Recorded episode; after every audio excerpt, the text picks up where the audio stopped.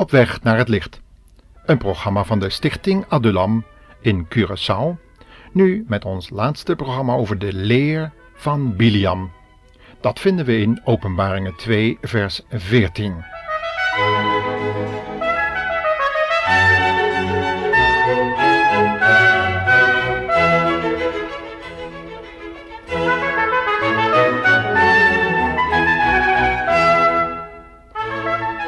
We leven als christenen in een hele moeilijke tijd. We hebben te maken met allerlei duistere praktijken. En we hebben te maken met manipulatie van onze ziel. We leven in de zogenaamde nieuwe tijd theologie. Maar Paulus zegt in Efeze 5 vers 13 dat christenen als licht de duisternis moeten ontmaskeren. En in deze profetische programmaserie willen we dan ook samen een aantal boze leringen bespreken, zoals deze leer van Biliam, waardoor wij deze ontmaskeren en aan het licht toetsen. In Openbaringen 2, vers 14 lezen we erover. Schrijf aan de engel van de gemeente die in Pergamus is, dit zegt hij, die het tweesnijdend scherpe zwaard heeft, ik weet uw werken, waar u woont, daar waar de troon van Satan is, maar u houdt mijn naam heb mijn geloof niet verlogend, ook in de dagen in welke Antipas mijn getrouwe getuige was, welke gedood is bij u, waar de Satan woont. Maar ik heb enkele dingen tegen u, dat u daar mensen hebt die de lering van Biliam houden, die Balak leerde de kinderen van Israël een aanstoot voor te werpen, opdat ze zouden afgodenoffer eten en hoereren.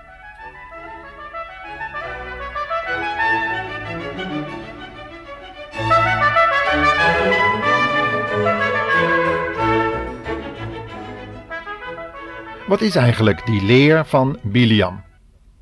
Welnu, deze hield in dat het goed was om dat te doen wat in die stad nu juist zo moeilijk te vermijden was, namelijk afgoderij toelaten, deelnemen aan offermaaltijden van heidenen en hoererij zijn gang laten gaan in de zin van gewijde ontucht. Eigenlijk ook huwelijken met ongelovigen toelaten in de christelijke gemeente.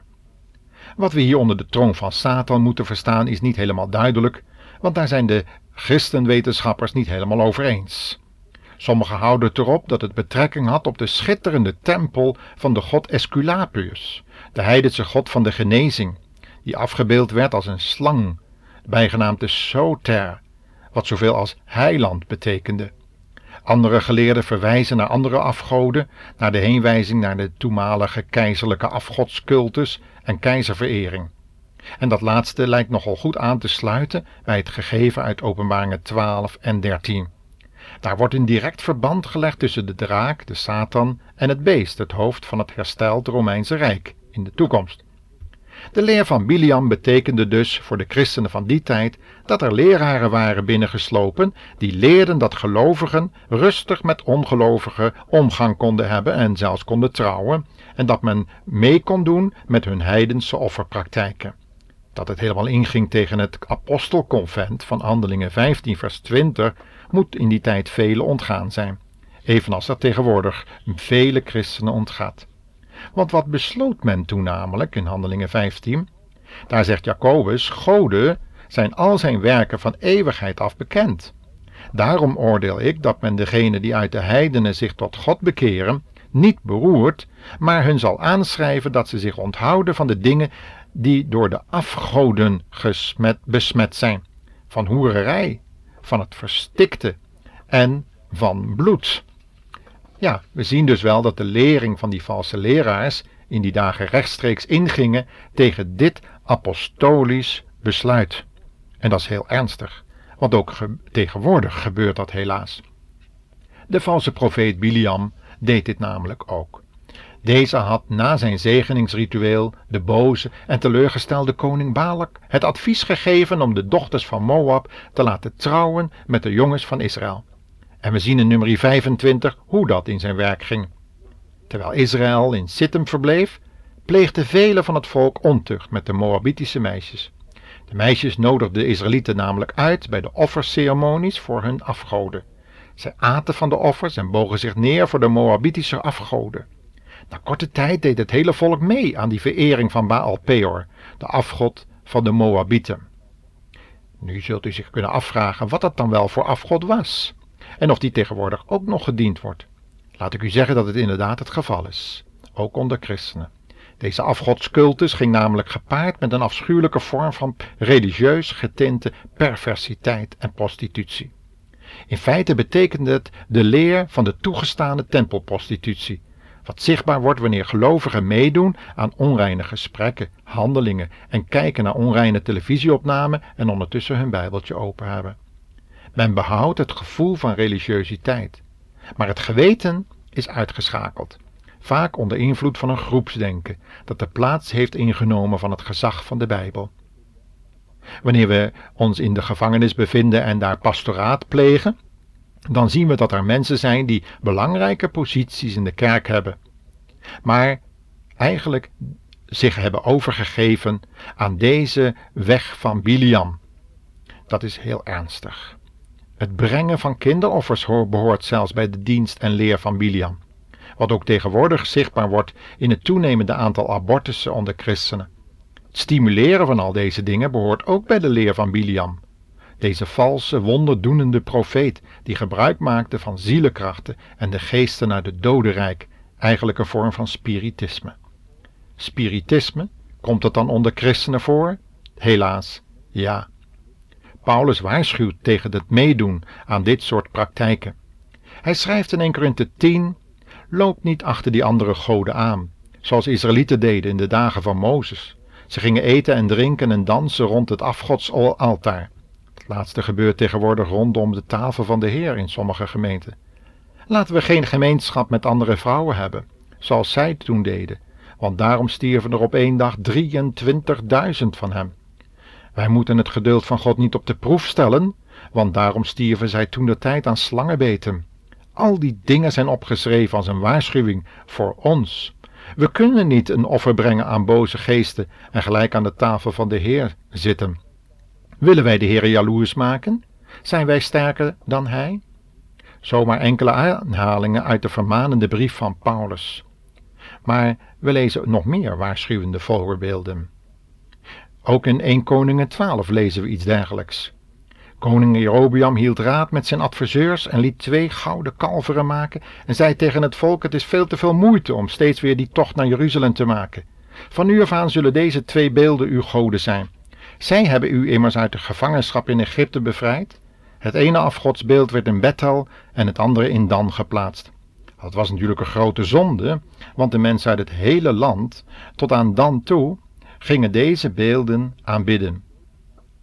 Eigenlijk, als we dat toepassen op deze tijd, zien we dat wanneer we mensen gaan bezoeken die niet meer in de gemeentes komen, dat we dan het antwoord krijgen: ja, maar ik kijk toch naar dat en dat programma en daar wordt toch ook zegen van ontvangen? Dan zijn ze bezig bij de beelden van Bethel en dan te blijven. Maar de onderlinge communicatie tussen christenen, het bezoeken van de samenkomsten, het uh, bezoeken van de onderlinge bijeenkomsten wordt nagelaten. Dat is de list van de televisiebeelden in onze huiskamers. Eén in de slaapkamer, dat zou dan kunnen zijn, en de een in de hand, huiskamer, waar de Bijbel is, weet u al? Dat is dan het beeld in Bethel. Ja, ja, zo zijn de televisiebeelden vaak de aanleiding om de mensen van de kerkdiensten weg te houden. Wat een vroom bedrog.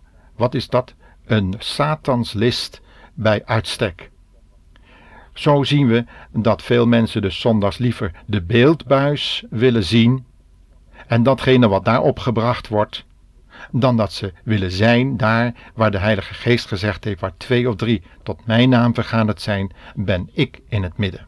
Wat is het resultaat?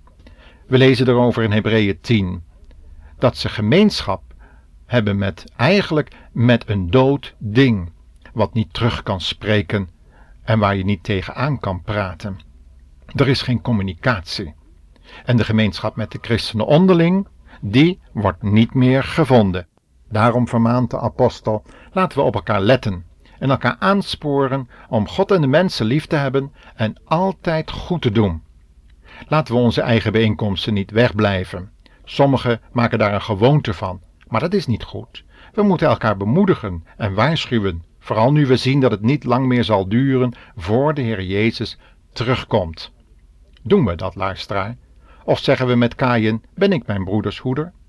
David Wilkerson, de bekende evangelist van de jeugd in de New Yorkse achterbuurten, zei in een van zijn boeken het volgende over de invloed van televisie in christelijke gezinnen.